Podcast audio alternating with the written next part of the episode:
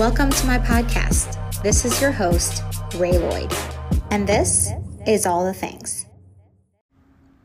Let's talk about your gut today. All right, let's let's do that. I got such good feedback from the three-part series that I did on the nervous system. Part of me was like, let's just let that ruminate I knew it wasn't going to be like my hurrah episode because I have too many things to say and educate on, to be honest.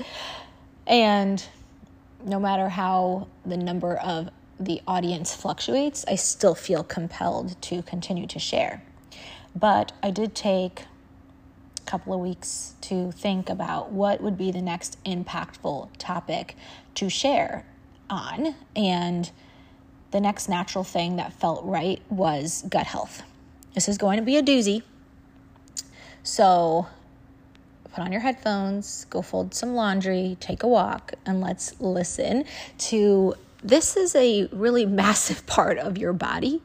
Um, not in size, but in the importance of it functioning well, plays a massive, massive part in how you feel physically, how you feel emotionally, how your hormones are, are you pooping? Do you have an autoimmune disease? Like it's just, it's such a massive part of who we are and how we function. And the fact that the medical world just says very little about it, knows maybe very little about it. I mean, how many times have you gone to a regular doctor and they asked you about how your gut is? I don't recall ever being asked. The first time anyone ever cared about my poop was when I started seeing naturopathic and functional medicine doctors. In fact, I've done multiple um, gut tests called the GI map, and it is just absolutely fascinating. So, the fact that it's such a massive part of our bodies, but such an ignored part of our bodies, just goes to show that Western medicine keeps you sick. And if you want to start feeling better, you're going to have to educate yourself and start to help yourself. So let's get into it. I, of course, am not giving you any medical advice. This is all simply education. I am not a doctor. If you want to make any changes or help yourself, you might want to talk to a medical provider of your choosing, someone you trust, but take this information and do with it what you feel best. So, of course, I'm not going to be able to name everything, but some of the symptoms of leaky gut, and that's going to be something I explain further on in this episode, but some of the signs that you might have something off with your gut is that you have digestive issues like burping, um, constipation, diarrhea, the mix of the two, chronic pain, bloating, something that shows that something is off, right? Food allergies is actually a symptom that there is a gut dysbiosis. Um, brain fog, mood issues, skin issues like acne, hormonal imbalances, seasonal allergies. You're like, what do you mean seasonal allergies? Yes, seasonal allergies can be a sign that there's something wrong with your gut. Autoimmune diseases, that's a doozy. And things like chronic fatigue. And then, of course, like to get into like the specifics of some specific gut issues, you could have something like SIBO, H. pylori, chronic constipation, and or IBS. Okay, so if you have any of those things, you shouldn't just say like, "Oh, this is what I have and just accept it. No, like some things can feel better, some things can fully heal, some things can be put into remission, some things you don't have to live with. Like these are signs that something's off. You can either choose to live like that or you can choose to get better. It's up to you. So, let's get into the very nitty gritty details, right? What is your gut? Your gut is the epicenter of your mental and physical health.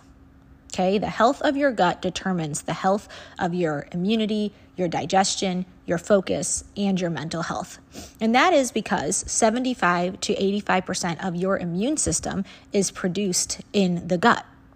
The immune system will eliminate invading pathogens while recognizing that our cells are not a threat if it's working properly. Obviously, if you have an autoimmune disease, something went funky there, right?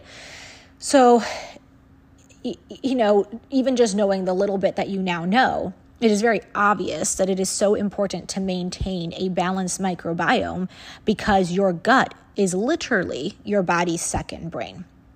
So, when a dysbiosis happens, an imbalance, what is a dysbiosis? An imbalance between the good and bad bacteria in your gut. When something like that happens, many things can be a result, but autoimmunity is in that list, right, as a result of a dysbiosis. Now, to be clear, although I have Hashimoto's and my daughter has celiac, that is not the only two things that can happen as a result of a dysbiosis in the gut, right? There are multiple autoimmune autoimmune diseases out there um, that can be in relation, it's not only because of a gut dysbiosis, but in relation to a gut dysbiosis, things like Crohn's, ulcerative, ulcerative, ulcerative, okay, we'll stop trying to pronounce that.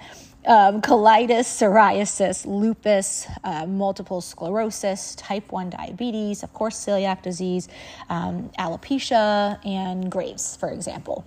So, an autoimmune disease, just so we're clear, is when your immune system gets confused and attacks your body. And that sounds very simple, but it's very complicated and can have catastrophic effects, side effects, right? But understand that the role of your immune system is to produce antibodies that fight against harmful viruses and bacteria that are invading your body.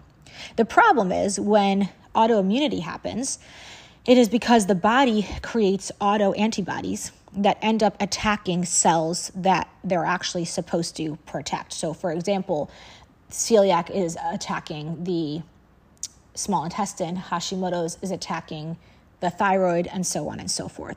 So, the immune system loses its ability to differentiate between foreign cells and our own healthy cells. And yes, that is as bad as it sounds. So, the scary part is is that back in 2018, so it is incredibly worse now, especially after COVID, especially after the COVID vaccine, especially after all of the um, reignation of Epstein Barr virus, right? This number is way higher. But back in 2018, there was a study done that, actually, a report from you know a uh, a health organization that showed that upwards of 23.5 million Americans have a form of an autoimmune disease. And so it has gotten significantly worse uh, since 2018, right? Now, interestingly, it you know makes sense to note that these studies also show that autoimmunity is more prevalent in women.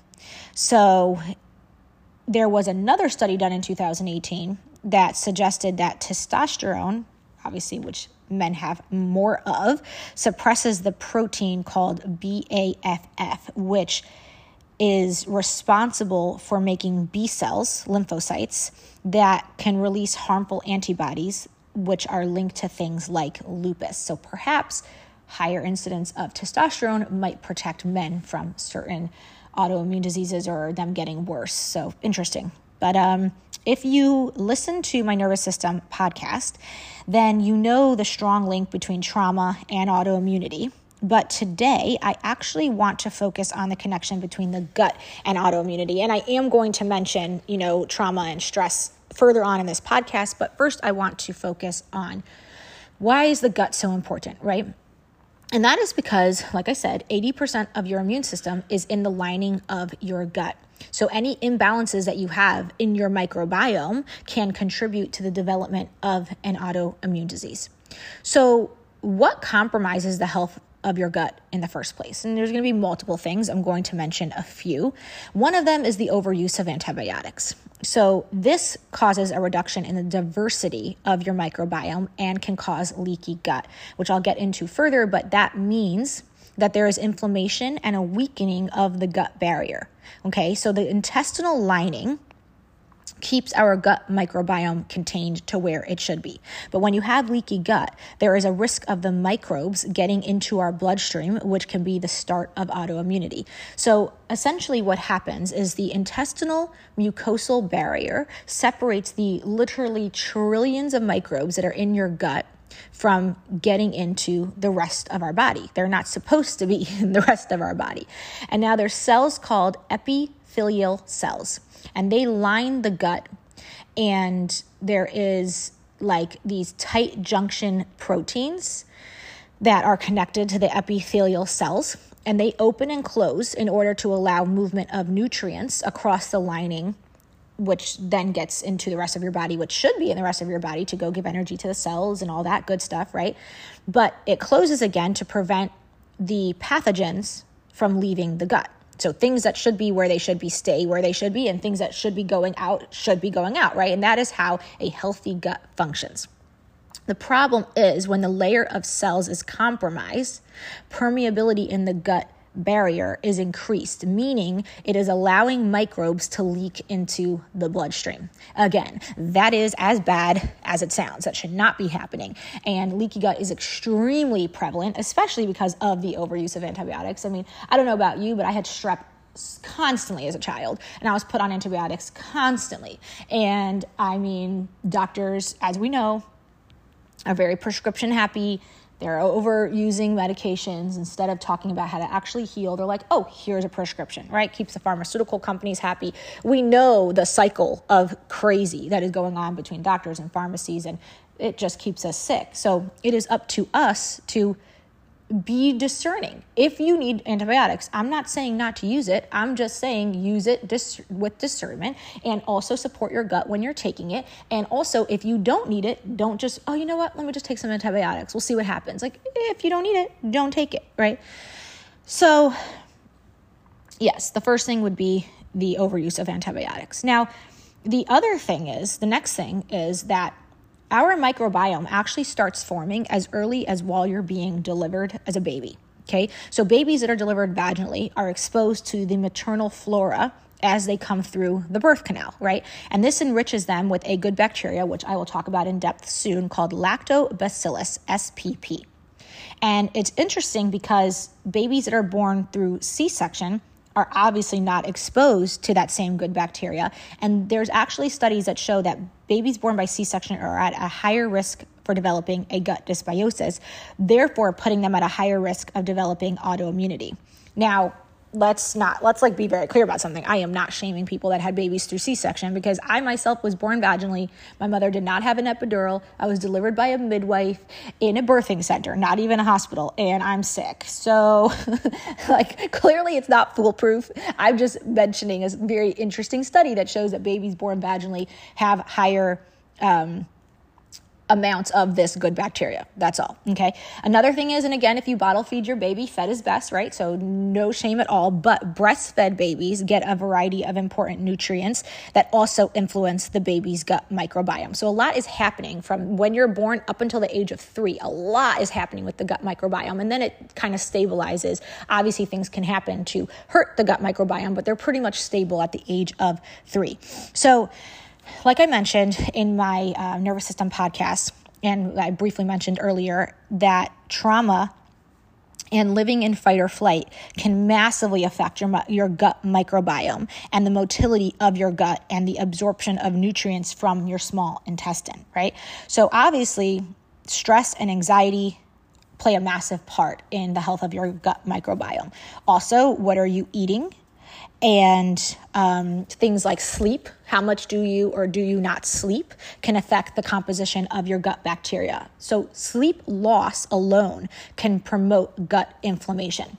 Hence why we're supposed to be sleeping enough. And just I feel like life itself, living in fight or flight, and then the stress of work or, or, raising children or paying your bills in this crazy economy can cause insomnia. And people with insomnia, it's like what was the chicken, what was the egg? People with autoimmune diseases a lot of times have insomnia. Was it the insomnia that caused the gut issues that caused the autoimmune disease, or was it the opposite? Like I don't know if we'll ever know. It's just something I'm putting out there, right? So. Now, because 75% of our neurotransmitters are made within the gut, the balance of the microbes can affect our mood.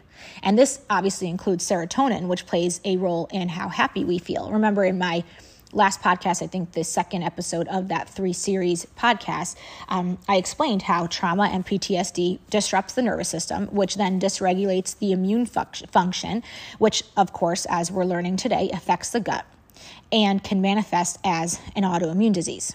Now, this is called the gut brain axis. So, a healthy gut communicates with the brain through nerves and hormones, helping maintain an overall well being. But our susceptibility to gut and autoimmune issues is controlled, yes, by genetic and environmental factors, but it's also very important to note, and this is very important, okay, so listen carefully. Autoimmunity is not hereditary. It's just that it shows up in pockets of families, right? Because family members have a similar genetic background, right? Making them susceptible to certain things. Also, a lot of us have inherited transgenerational trauma, which makes us susceptible to certain things. And many times, families have similar environmental components and um, like similar eating habits, similar sleeping habits, right? Things like that, that can predispose family members to leaky gut and then therefore autoimmunity. So it's not that autoimmunity is genetic and you're just freaking doomed. It's that all of the genetic and environmental factors are playing a part. Does that mean that if you have autoimmunity, your kids are therefore going to get autoimmunity? No. If you change the environmental factors, the genes don't have to fire the way they did with you. So that's actually good news. Um, yeah, it's uh, something to keep in mind though with your with your kids. If you have an autoimmune disease or if you have gut issues they they say like oh it runs in my family. Well it doesn't have to. It just is until something changes right? Okay. So another thing to keep in mind like what was messing up the gut is that as west as the western diet grew more prevalent so did autoimmunity. Meaning people just don't eat the same as they used to, right? Where high, our diets are high in salt, high in sugar, high in fat, but they're also low in fiber, and that can compromise the health of your gut. So, you know, if you're eating primarily at McDonald's, I'm not food shaming anyone. I'm a big believer in intuitive eating, but like, does your body actually want McDonald's? Maybe sometimes, but maybe we should also focus on what does our gut really need, you know?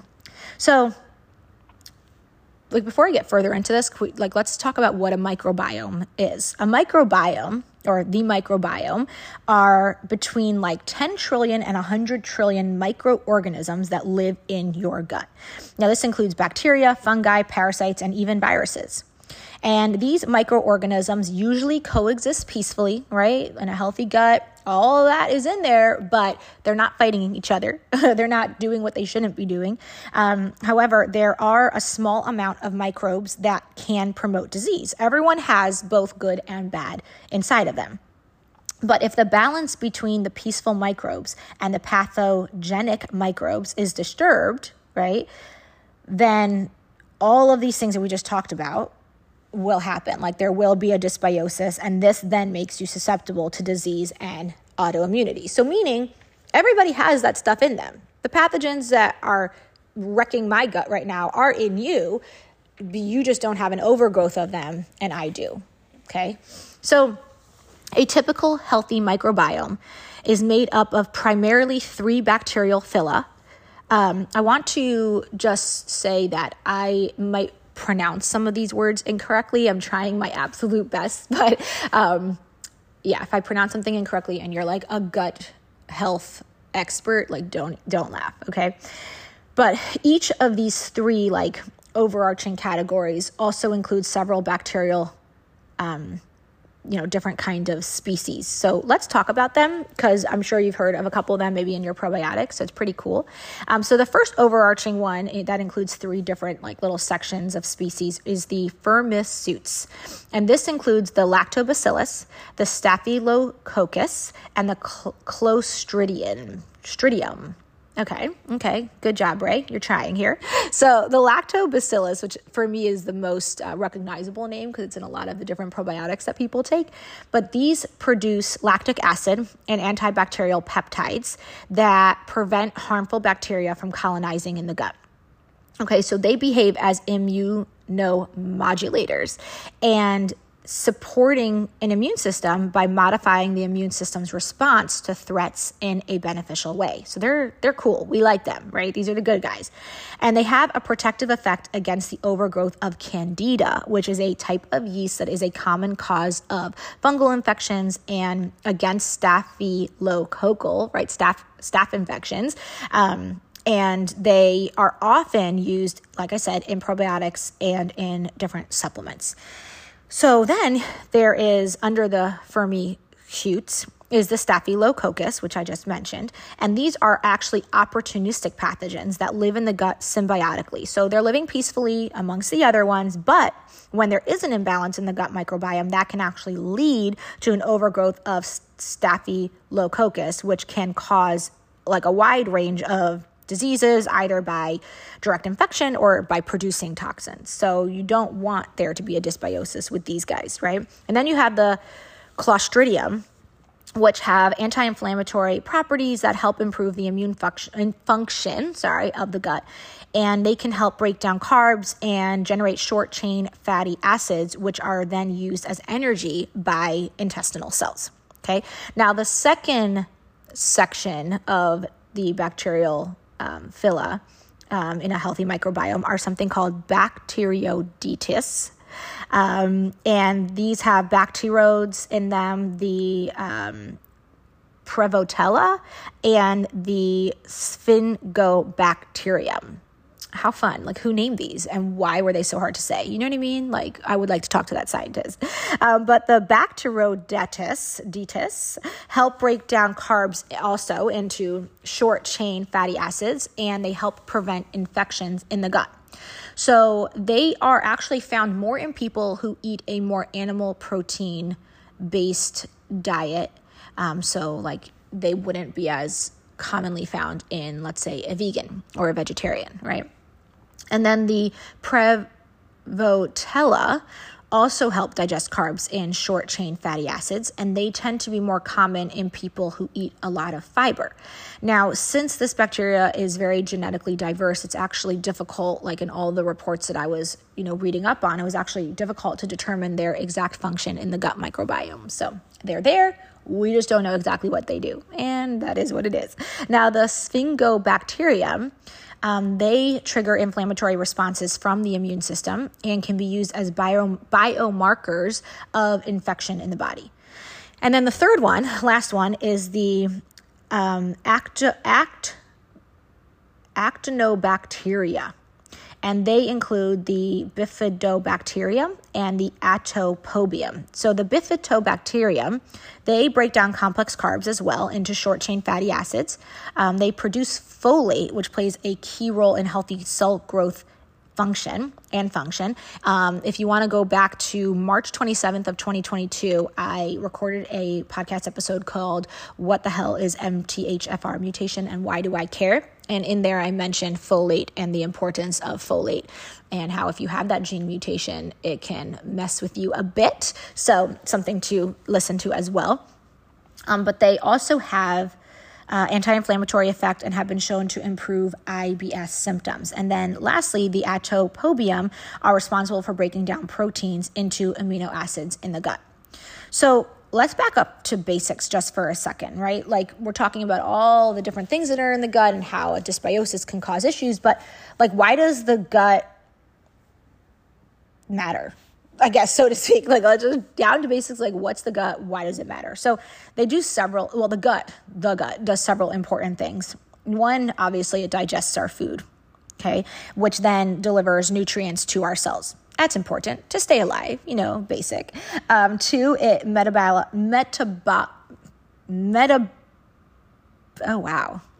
I don't know why my brain doesn't want me to say this word metabolizes. That was such a brain fart. We love that for me. It metabolizes enzymes, vitamins, and amino acids.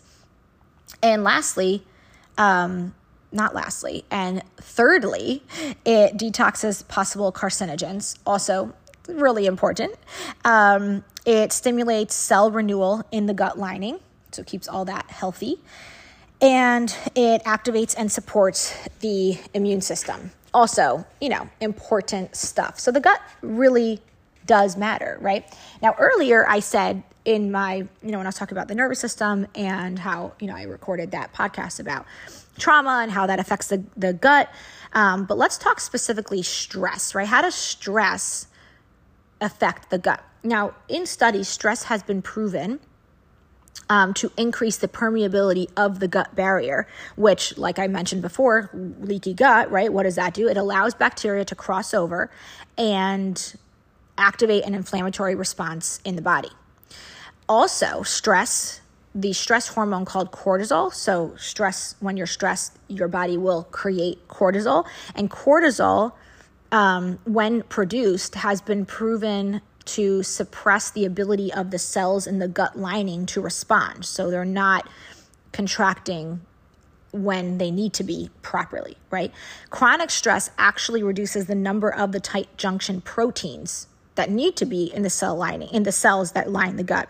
And again that causes leaky gut because there's just less of like imagine like the soldiers protecting the wall in game of thrones if there's not enough people protecting the wall the wall is going to be weaker right and the body's response to stress can also increase circulating levels of a pro-inflammatory protein called cytokines and this causes inflammation in the gut and changes the gut composition by decreasing the good gut bacteria so when you have these the bad gut bacteria either not being equal, right? The good and the bad are not living peacefully. So you have too much of the bad and you have overgrowths of, you know, candida or, you know, the immune function is lower or you have these bad bacteria crossing into the blood and it's causing inflammatory response, the body is obviously going to get very confused. The soldiers that it needs to be working and doing their soldiering things are not doing their things. The bad guys are overtaking, and there's not this harmony within the body anymore. And so, yeah, the the body gets confused. It starts attacking good parts of your body, um, and you have autoimmunity, you have depression, you have um, gut issues in terms of like physically feeling ill, just chronic nausea, not sleeping well. Like, imagine you ask someone to do like 100% work at work, but you don't give them a computer or you give them a broken mouse or you give them a pen that doesn't work like how much work do you think they're going to get done? If they are going to get done they're going to have to try that much harder and maybe the work isn't going to look the way it should look because you gave them like a half-assed office right? It's like that in your body. You're asking your body to do all the things it needs to be doing but you're feeding it stuff that's messing with your gut microbiome. You're chronically stressed. You're not sleeping well. You're drinking a ton of alcohol all the time and you know all that other stuff and so your gut gets compromised and then it can't do what it needs to do. And then you're like, why do I feel so shitty? Right. So, how to heal, and I might record a much longer podcast um, getting into things like SIBO, um, how the gut can affect uh, blood sugar regulation. I'm not sure yet. That's not like on the list yet, but I might record it, especially if you guys tell me you want to hear something like that. But let me get into a little bit of how to heal and obviously, you're going to talk to your doctor about this and whoever your trusted provider is. But um, like I said, I might get into like a, a longer episode specifically about healing the gut. But one of the main things, and like I used to laugh when doctors would tell me this because like they would be like, you have to, you have to be like less stressed. You have to reduce your stress. And I'm like, mm, how do you want me to do that? like literally we live in like the worst, like stressful country in the world. We're all working. We're all stressed because of all the things that life throws at us. You want us to, you know, be super successful and super healthy, but like the food industry is like compromised and and like the medical world is compromised and people are just traumatized and it's just that's freaking hard, right? So I get that. I really, really get that. But if you can do little things throughout the day or the week that can help reduce stress, it's definitely going to help you in the long run. So things like, you know, you're not getting rid of your job and you're not getting rid of the stressful, well, you could get rid of stressful people in your life if you want to, but like maybe it's your boss and you can't. I don't know. But like if you can't reduce all the stressful things around you, you could try to calm your body down um, and I mentioned this in my nervous system guide. If you want to buy it, it's only $25 and you can email me and let me know if you want. And I can send this to you. And I have a lot more of stress reducing suggestions in there. But long story short, you can do things like going outside without your shoes on and grounding, um, offsetting all that positive energy into like the world, the earth holds all these negative ions, right? So balancing that out. Grounding can help, doing some deep breathing, doing some meditation, doing some yoga, like just a bunch of stuff that can help regulate your nervous system, which then in turn reduces stress, which then allows your gut to have a break and maybe can start to heal, right? I'm going gluten free. My gosh, you know I'm a massive fan of going gluten free. If you want to read more about um, how to go gluten free on my website, raelloyd.com, R A E L L O Y D.com. I have under shop is a free guide on how to go gluten free. I also have a gluten free um, recipe book with like 10 of my favorite gluten free dessert recipes. So you can message me and I can email that to you as well. Um, but it's not just for people who have like a wheat allergy or people who have celiac, right? It's anybody who really has gut issues or has um, a dysbiosis or has any of the symptoms of leaky gut or has an autoimmune disease, any of them should really be gluten free because gliadin, which is in gluten, it's a component of gluten, stimulates an immune response. Um, it's also, particularly for people who have Hashimoto's, it's a very similar molecular structure to thyroid cells. And therefore, if you're putting gluten into your body, your body is attacking all that gliadin and therefore has more an it's just causing an immune response. It's also causing more antibodies to be produced that will then in turn attack your thyroid. So if you want to, re, you know, reduce inflammation and reduce the attack on your thyroid, but reduce inflammation in general for anybody has symptoms of a gut dysbiosis or autoimmunity, being gluten free really needs to be non-negotiable. You might not like to hear that either, but like I really can't state how important it is. If you want to heal, that's going to be a massive thing because gluten, the gliadin in gluten increases gut permeability and contributes to gut dysbiosis. Like it's just, it's just a fact. Um, another thing you can do to help yourself heal is to avoid inflammatory foods, things like corn, dairy, different like sweeteners, um, sugar. But I don't like to cause like I don't want people to like feel like super restricted. So you got to do what you got to do. But like soy, also like you gotta you gotta avoid what what you can that is causing an inflammatory response in your body. Another thing you can try is bone broth which has very healing properties for the gut. Um, taking digestive enzymes before you eat is massive especially if you have sibo. Like i take digestive enzymes before i eat not like little snacks but like before i eat a meal i take it so at least three times a day. Um, avoid antibiotics. Now of course if you need it you need it but don't just take it like willy nilly. And like if your doctor's like, oh, I don't know, maybe it's an infection. Like, you know, if you can try to heal without that, then that's definitely better. But if you do take antibiotics for something that you have to take antibiotics for, definitely support your gut while you're doing that, like by taking a probiotic. Um, keep in mind that different probiotics do different things, so choose accordingly. Um, and then there's also like gut healing supplements and herbs like L-glutamine, berberine. I have actually videos on my TikTok. If you find me there, it's raelloyd.hc, um, which stands for Hashimoto's Care. And um, I have a playlist called Gut Health, and in there, um, I have information on that, and I also have um, a playlist called supplements, and in there I have specifically about L-glutamine and berberine um, and how they help heal the gut. Also, licorice root can help, slippery elm, turmeric can help, but also that plays a big part in reducing inflammation. Um, marshmallow root and ginger are all good options for healing the gut. So, yeah, it's uh, definitely a complicated topic, but you don't have to suffer there are things you can do um, if you're suffering with all of the different things I described that can sound sound like it has like you have a gut dysbiosis. Um, I'm not surprised that so many Americans like forget the 23 whatever million that have anti, uh, autoimmune diseases. Um, all the people who have IBS, all the people who have like H. pylori and like chronic candida and all of these like parasite overgrowths in the body it takes time to heal but it is possible and you're just going to feel better the better your gut is functioning the better you're going to feel mentally physically and emotionally so of course, if this was helpful, I love when people screenshot and post in their stories on social media to let me know that me spending time on this is helping you somehow. Um, if you leave me a review, that literally makes my day. So if you want to make me happy, no, but I really hope that these help you and are educational and informational. Of course, remember, no medical advice. So take this information and talk to your medical provider. But here's to happy, healthy guts. Thank you for listening. I hope that you loved today's episode. Please do the following things share this all over your social media, subscribe to my podcast, and leave me a five star rating. Till next time.